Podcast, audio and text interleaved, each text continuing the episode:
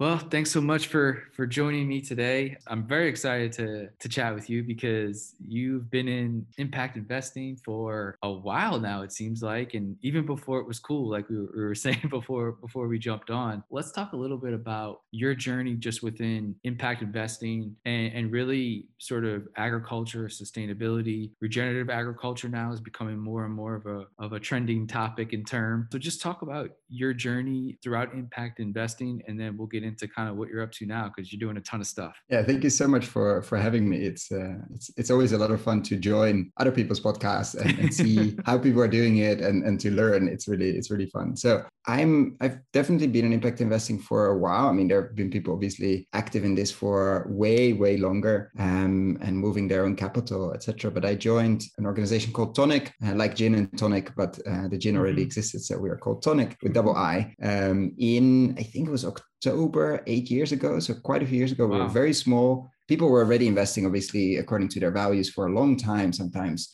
uh, religious based, sometimes just uh, mm-hmm. general values. But we were born in San Francisco in Silicon Valley with a number of people that came into wealth and basically wanted to invest according to, to their values and started digging deeper and deeper into um, if their money was stay, staying in a bank, what was actually happening with that. If they would invest in a typical, um, let's say, venture fund, what would happen with that, et cetera, et cetera. And they started investing at the kitchen table into some of the early, uh, let's say, global south um, solar companies. Some are still around, like d.light, right. etc. Like back in the day. This is really back in yep, the day. Yep. And uh, that grew like quite quickly. More and more people that either uh, sold their company or companies, serial entrepreneurs, or come from a family or people coming from a family of wealth uh, joined because they wanted to I always say they wanted to sleep at night and be sure that their money wasn't somewhere in an oil pipeline, uh, but was actually doing something good. So there's quite a difference between do no harm, like the first bit, like I, I want to be able to sleep at night and know yep. that my money is is okay, doing maybe not amazing things, but at least not horrible things.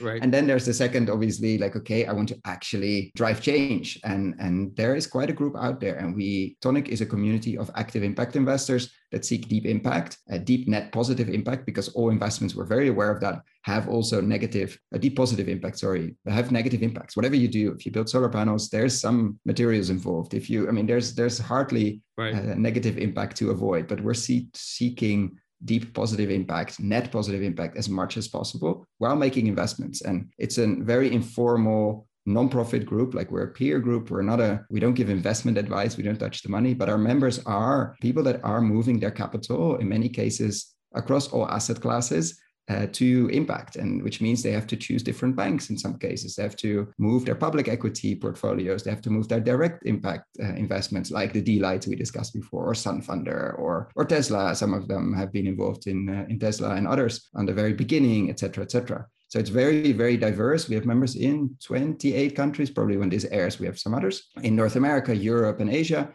and some in uh, in Africa and also Latin America. So it's very global. But the questions are always the same: How do I put money to work? How do I make sure I can measure the impact? Uh, how do I ask questions to all the fund managers that are suddenly saying, like when you say now, now it's hip, everybody's putting the SDGs everywhere in their presentations. So how do I know which one is real and which one is not? Right. And with those questions, we try to help them by connecting them to others, by providing community, others that are on the same journey, to connect them to education, to really uh, go deep on how do you actually do this uh, piece of impact investing, and connect them to deal flow that come through other members. So we really try to be that platform. Obviously, now mostly online. Like it used to be quite a few in person events.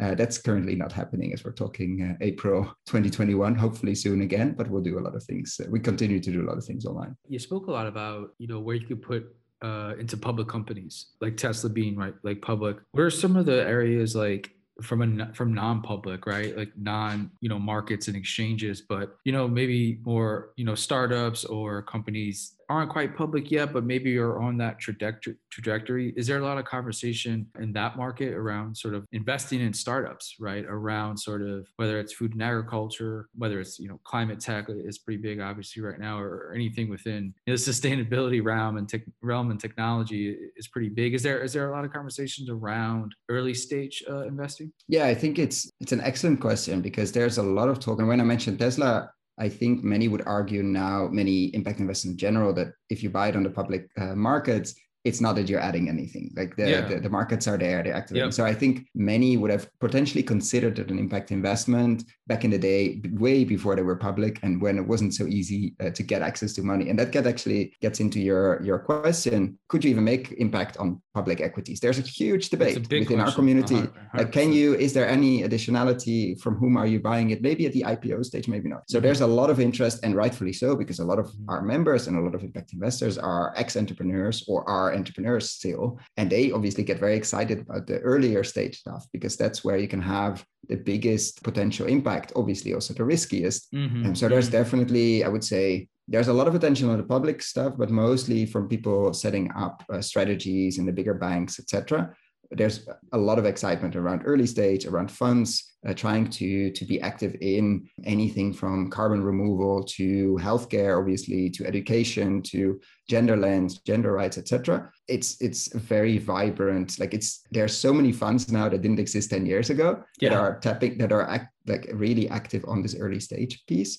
Of course, it's very difficult for an individual investor to do early stage investments Yeah. unless you have deep roots in Amsterdam or deep roots in. Nairobi or and so many choose to do a few of those and then go the second route of investing in a fund that is um, is approaching a very specific vertical, for instance, or a specific geography in terms of uh, impact investment. So I would say most most are active in that piece and it's an important part of their portfolio. You said earlier trying to measure the, the impact, and that's a it can be very difficult to do that, right? Is how do you know what things are are, are working well or what things actually have the impact that that you want to see, right? How are you guys doing that now? Like at just at Toniic, for for example, or are you using certain platforms and software to try to measure this type of stuff? Are you building out your sort of own backend engine that sort of measures measures certain criterias? How do you how are you looking at like measuring this type of stuff? Yeah, I think it's a it's a very difficult topic. I think we can fit we can fill I don't know how many conferences on it just on that. And it's the measurement and then the management. Like what are you Mhm. doing with it actually? Uh, which makes the biggest difference. Like we do a lot of work, our members do a lot of work on this, and Mhm. um, we try to bundle that. We try to share that. We try to make sure that they have access to the latest thinking there.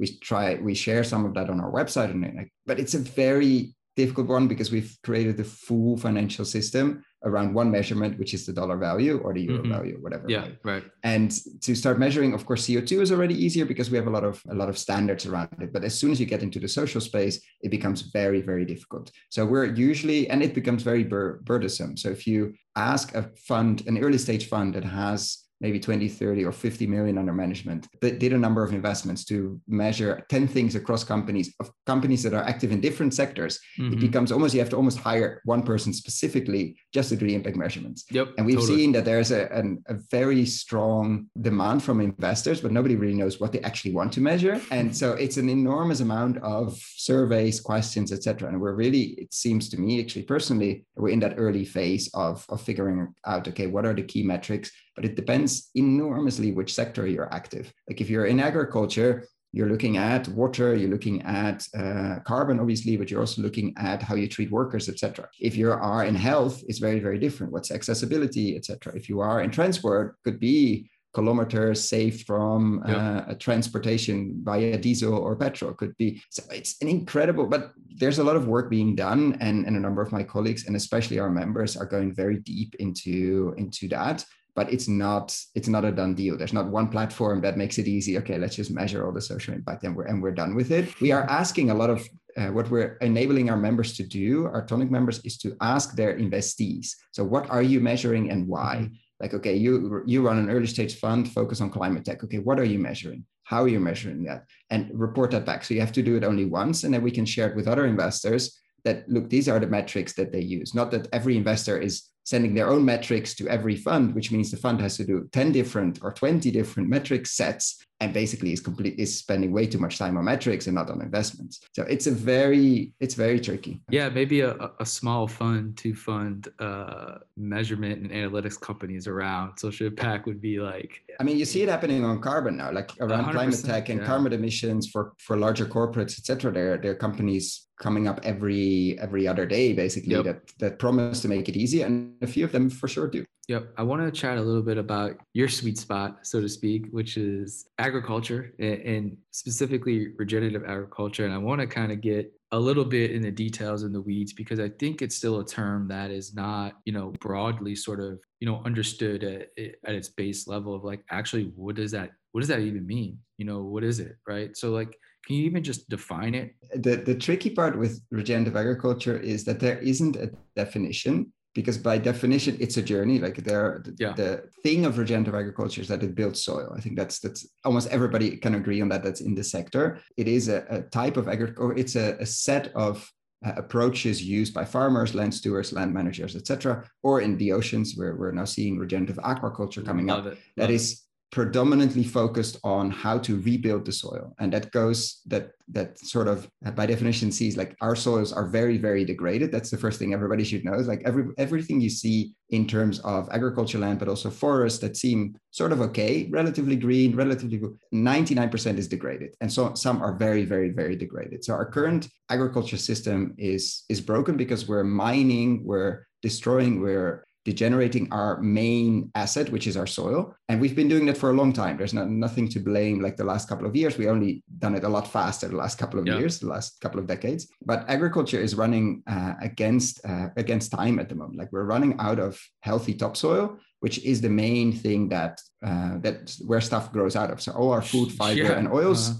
comes out of 20 centimeters to a meter or maybe a bit more of topsoil and all the life in there we know very little about but it seems everything suggests that the, the more life there is in the soil, the better it is for food quality, the better it is for carbon storage, which is why I got mm-hmm. into the space, the better it is for health, the better it is, better it is for water storage, which is absolutely essential in a drier or wetter mm-hmm. world, etc., etc. So we all we all benefit from a healthier soil. The issue is our current agriculture system is completely built around mining it as much as possible and making sure it's uh, it's basically run down. And some people say we have 60 harvests left, or 40, or 100. That doesn't really matter. It depends on the place where you are. The, the truth is that I think over 2 billion acres of agricultural land is severely degraded and most of the rest is in some phase of also mm-hmm. degradation like we're going slowly down or fast down. And now the question is how do we turn that around? How do we start putting carbon back into the soil? How do we start uh, restoring the soils that we completely depend on? Because we know from history many many civilizations have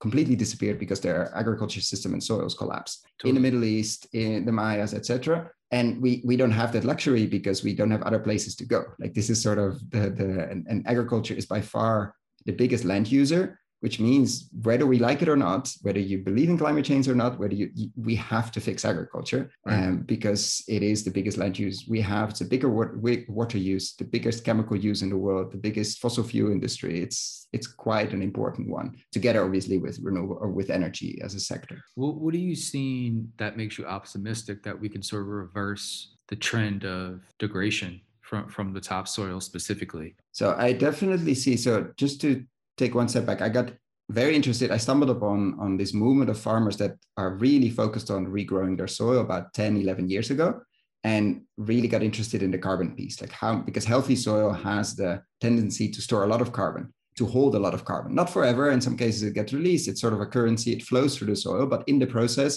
it takes a lot of so a lot of carbon from the air which is very useful obviously for for us at the moment. 10 11 years ago there wasn't too much there was attention but in very small pockets. Mm-hmm. and what makes me very optimistic is that until relatively recent we recently we thought that building topsoil is something that uh, you have to ask to a geolo- geologist meaning it takes 10,000 years or a lot like it's way out of our lifetime to ever right. think about potentially wow. restoring etc etc and then came this generation or this group of uh, this movement of farmers that have always been there like they're indigenous tribes that have managed their soils for four or five thousand years in mexico mm-hmm. in very bad circumstances and still manage to continuously harvest so we've done it. We've just not done it very, uh, let's say, very large scale or very uh, um, applied across the globe. So what gave me hope is that I saw this this movement of farmers that were proving that it could be done in a decade. Like you could take really really bad soil, like you see these pictures left and right, like horribly degraded. Everybody yeah. can see that it's it's not a place you want to be. It's practically desert. And then in ten years, in the same, just changing the management, so the same um, the same weather, probably even worse, uh, happened. And by just changing the management, the, the place came back to life or came very managed. Like it's not that you put a fence around it, you leave it. You have to really actively engage, but it's definitely possible in 10, 15 years. Some places a lot faster, some places take longer. I mean, if you go to Brazil, stuff grows a lot faster and you can do an agroforestry sure. system in, in seven years. In other places, it takes a bit longer. But what gave me hope is that it's definitely possible to restore very, very degraded or semi degraded land and, and bring a lot of life, biodiversity, grow a lot of food because we have to feed our planet, yeah. store a lot of water and store a lot of carbon. And to answer your other question, there's a lot of attention, a lot of money. I wouldn't say yet. I think it's coming. It's definitely coming. There's there's an enormous amount of attention at the moment. If you search like Google search on soil the last couple of years, it's mm-hmm. exploded. And now we we as the movement have to figure out how to to somehow harvest that attention or take some of it to uh, to put it really to put it to work and to make sure we start because these processes still go relatively fast but still if you have 10 years you need it's better to start last year than this year. Yeah. and, and it's better to move and plant that tree or plant those trees or change those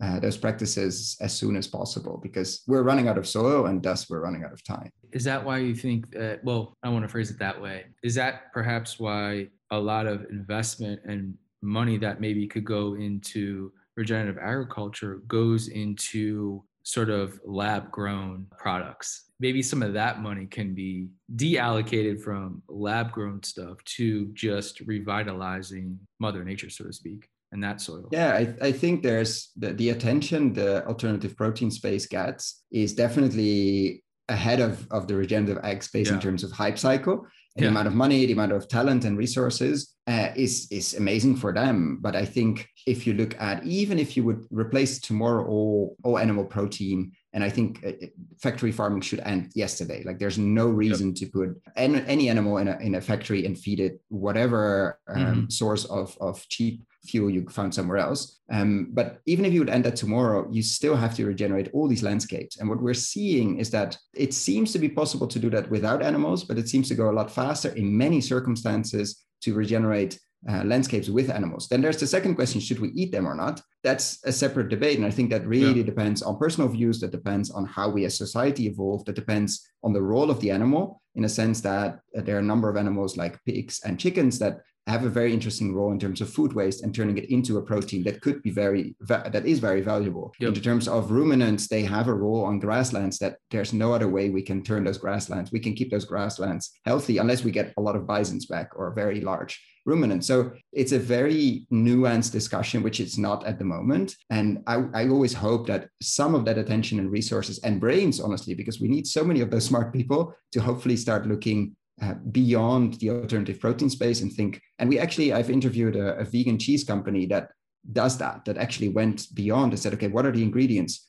Oh gosh, we're using a lot of cashew, uh, uh, um, a lot of nuts that have an enormous water and carbon footprint. Let's start switching to beans and let's start actually asking questions on the growth of these beans. Like, how are they grown with our farmers? How can we transition more farmers to practices? Because if those beans are sprayed like I don't know what kind of uh, chemical toxic mix, like you didn't really fix the problem. You just pushed yeah. it a bit down. You just kicked the can down the road. So I think as, as soon as people start asking a few follow up questions beyond the protein space, we hopefully get a lot of very, very, very interested, motivated people that are starting to think about landscape regeneration, we're starting to think about ocean regeneration, and start thinking about beyond the ingredients. Like this stuff has to grow somewhere the sugar exactly. that goes into these reactors has to come from somewhere yep. and you just don't want that to be another hugely chemically driven monoculture you mentioned that there are there are you know farmers or collectives doing things regenerative sort of practices that are sort of working what, what are some examples at scale that that can at scale have a regenerated impact? Like, what are some of the practices or? The interesting piece, it scales really well. Don't underestimate the transition farmers need to go through. I mean, the scale depends totally. where you are. Like, like all of this, obviously, it's very, very context specific. The approaches you use or the practices are very context specific.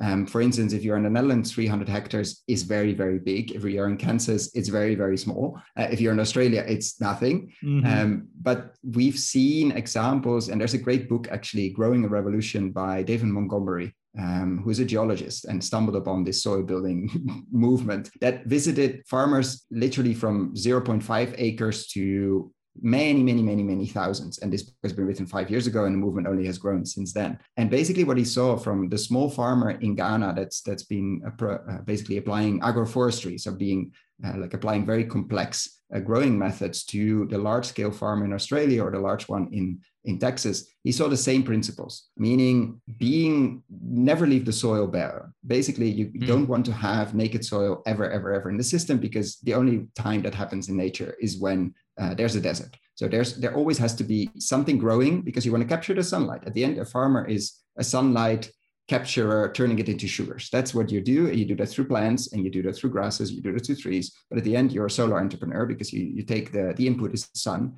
and you want to turn it into something. So if you leave your land basically fallow for six months a year, it means you miss six months a year of sunlight. It could be the winter, it's less sunny, but still it's a lot. So you have to think in a very different, like how do I maximize the amount of sunlight that I turn into something useful? How do I avoid making it too easy for pests to show up, meaning monoculture, one plant in one field very, very risky. So, what are people doing? Successful examples on thousands of acres is making it more complex. Maybe sowing two, three, five, four, five times of different uh, different grains, for instance, and making sure you can harvest them at different heights at different mm. moments in the season. Complex. You have to really figure out. You probably have sure. to change your machinery, etc very interesting from a farmer perspective you can, because you can tinker doing very complex cover crop rotations of 15 types of cover crops that basically in the season when you're not growing your cash crop you just grow different types of which is very very profitable if you then let animals graze on it because you can sell the animals mm. so complex rotations in time which means on the same moment you have different crops but also over time meaning the next year you're not going to put the same crop at the same place again because then you know the soil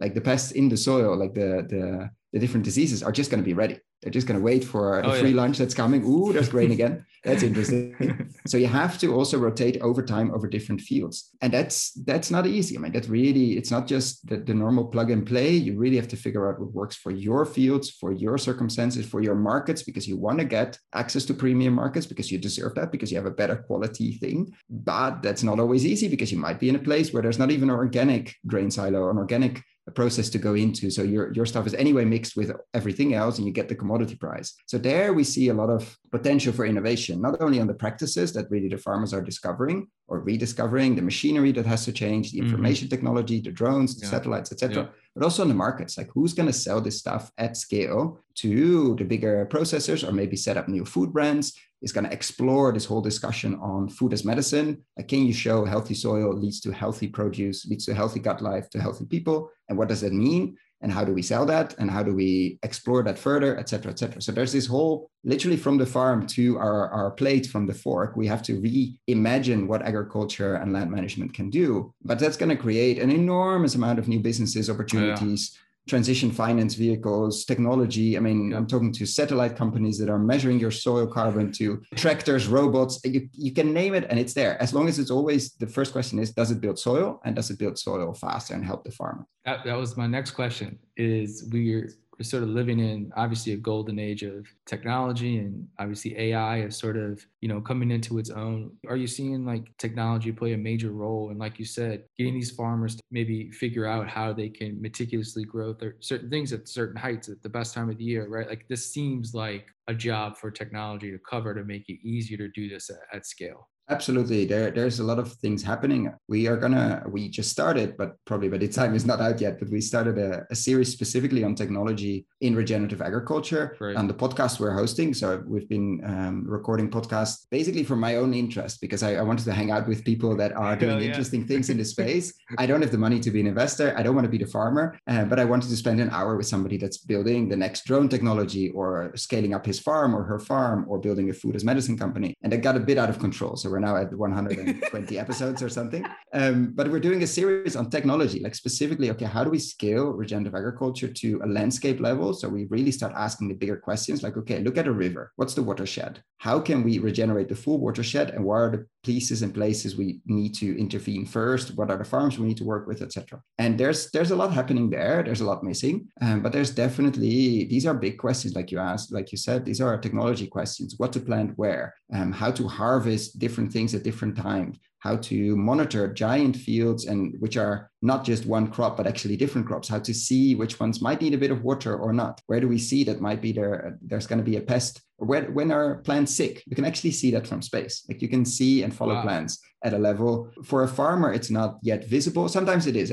Farmers have very good intuition. They start seeing like, okay, that area, sure. that, that right. corner yeah. of the field, something is off. And then maybe the satellite tells you, yeah, actually something is off. Like make sure you apply some biofertilizer wow. or, or do something. So it's it's very exciting. Like it's the golden age of uh, we can start imagining things that we couldn't, like a farm without fences, for instance, because there are virtual fencing companies now that give the cows or the cattle a collar that basically you can GPS like a, a, line on your phone, and the cows won't cross that line because they get a, a sound that they don't like, mm. and they basically get trained by by following the line wow. or basically staying away from the line, which means you can remove. Imagine for wildlife what that means. You can remove all fencing, which means you can manage way bigger properties. You can let wildlife cross all the different borders that obviously they don't understand borders because they don't know borders. Yeah. Simple things like that, hardware plus software plus AI, because then you can do prediction mm-hmm. prediction yeah. things on grasses are going to revolutionize how we how we even look at landscapes because you maybe not going to see fencing anymore for a long time for which is very exciting and that's why we probably got got hooked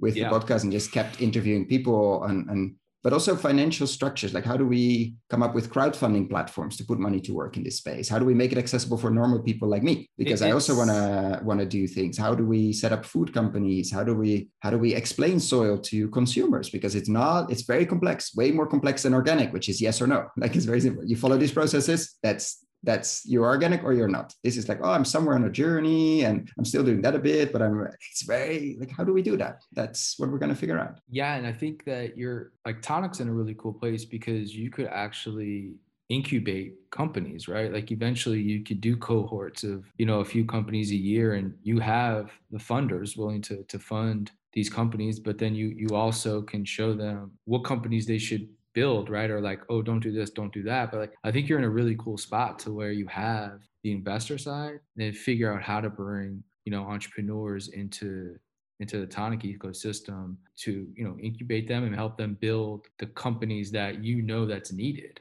it's super interesting but it's really not our role like we we made a very conscious decision to to be on the investor side we're a very no, small nonprofit I mean, we're paid for our members pay a yearly membership fee. We don't take any deal cut or anything like that. And uh, it's it's we're a very small nonprofit helping investors yep. to deploy more of their capital into impact. And it's always tempting because we see a lot of companies, we see oh, a lot imagine. of funds. Yeah. We share a lot of them with our members, obviously. Our members share a lot of them with each other. Mm-hmm. Um, but we have we've I think played with the idea, but like completely at the beginning to maybe start a fund or something. Yeah, and I'm very happy we never did because many other people are much better at that. Yeah, and we we need to help our members who are investors that that own uh, that have wealth that own portfolios to deploy more of that and it's up to them to to maybe bundle together and dive so, deep into food and ag and it's super tempting eh? it's yeah, really it's so tempting. we we are we work for the investor. We work with the investor. We stand next to the investor which is already a uh, like a difficult enough journey. I love I,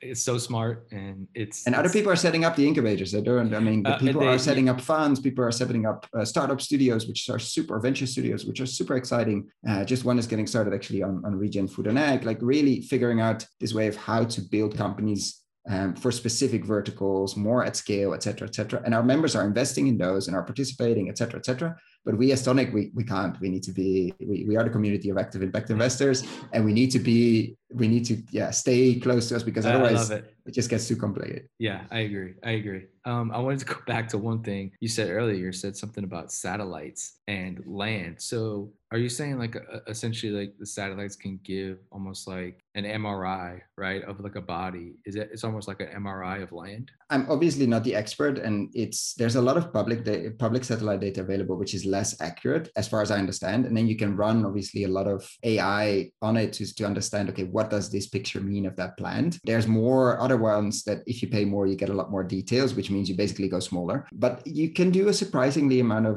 things looking at the health of your fields actually on a field level you can say okay this area of, of this and this crop is actually suffering because satellites don't only look uh, of course, clouds are an issue if you want to just take pictures, but they have radar as well. They have other uh, other measurements and instruments. So there's a surprisingly amount of things that you can do. You cannot look into the soil yet. Uh, it's not that you can measure the soil carbon. People are saying that and promising and, and, things that I don't think it's possible yet, but definitely correct me if I'm wrong. But you can definitely follow the plants as they go through the season. You can pass over multiple times a week or even every day, and you can really see uh, what's happening often before um, like plants breathe, plants live, they're a living thing. And you can right. see often before uh, they get sick already some symptoms, or you can see obviously you cannot see that they're they're walking funny, but they definitely grow right. slightly different. And so their prediction is is very useful. And then if you go to the agroforestry space, so the trees integrated into um, agriculture, which is super exciting part of, of agriculture, you can start obviously following these trees over time and over the years as they get slightly bigger and you can start picking them up.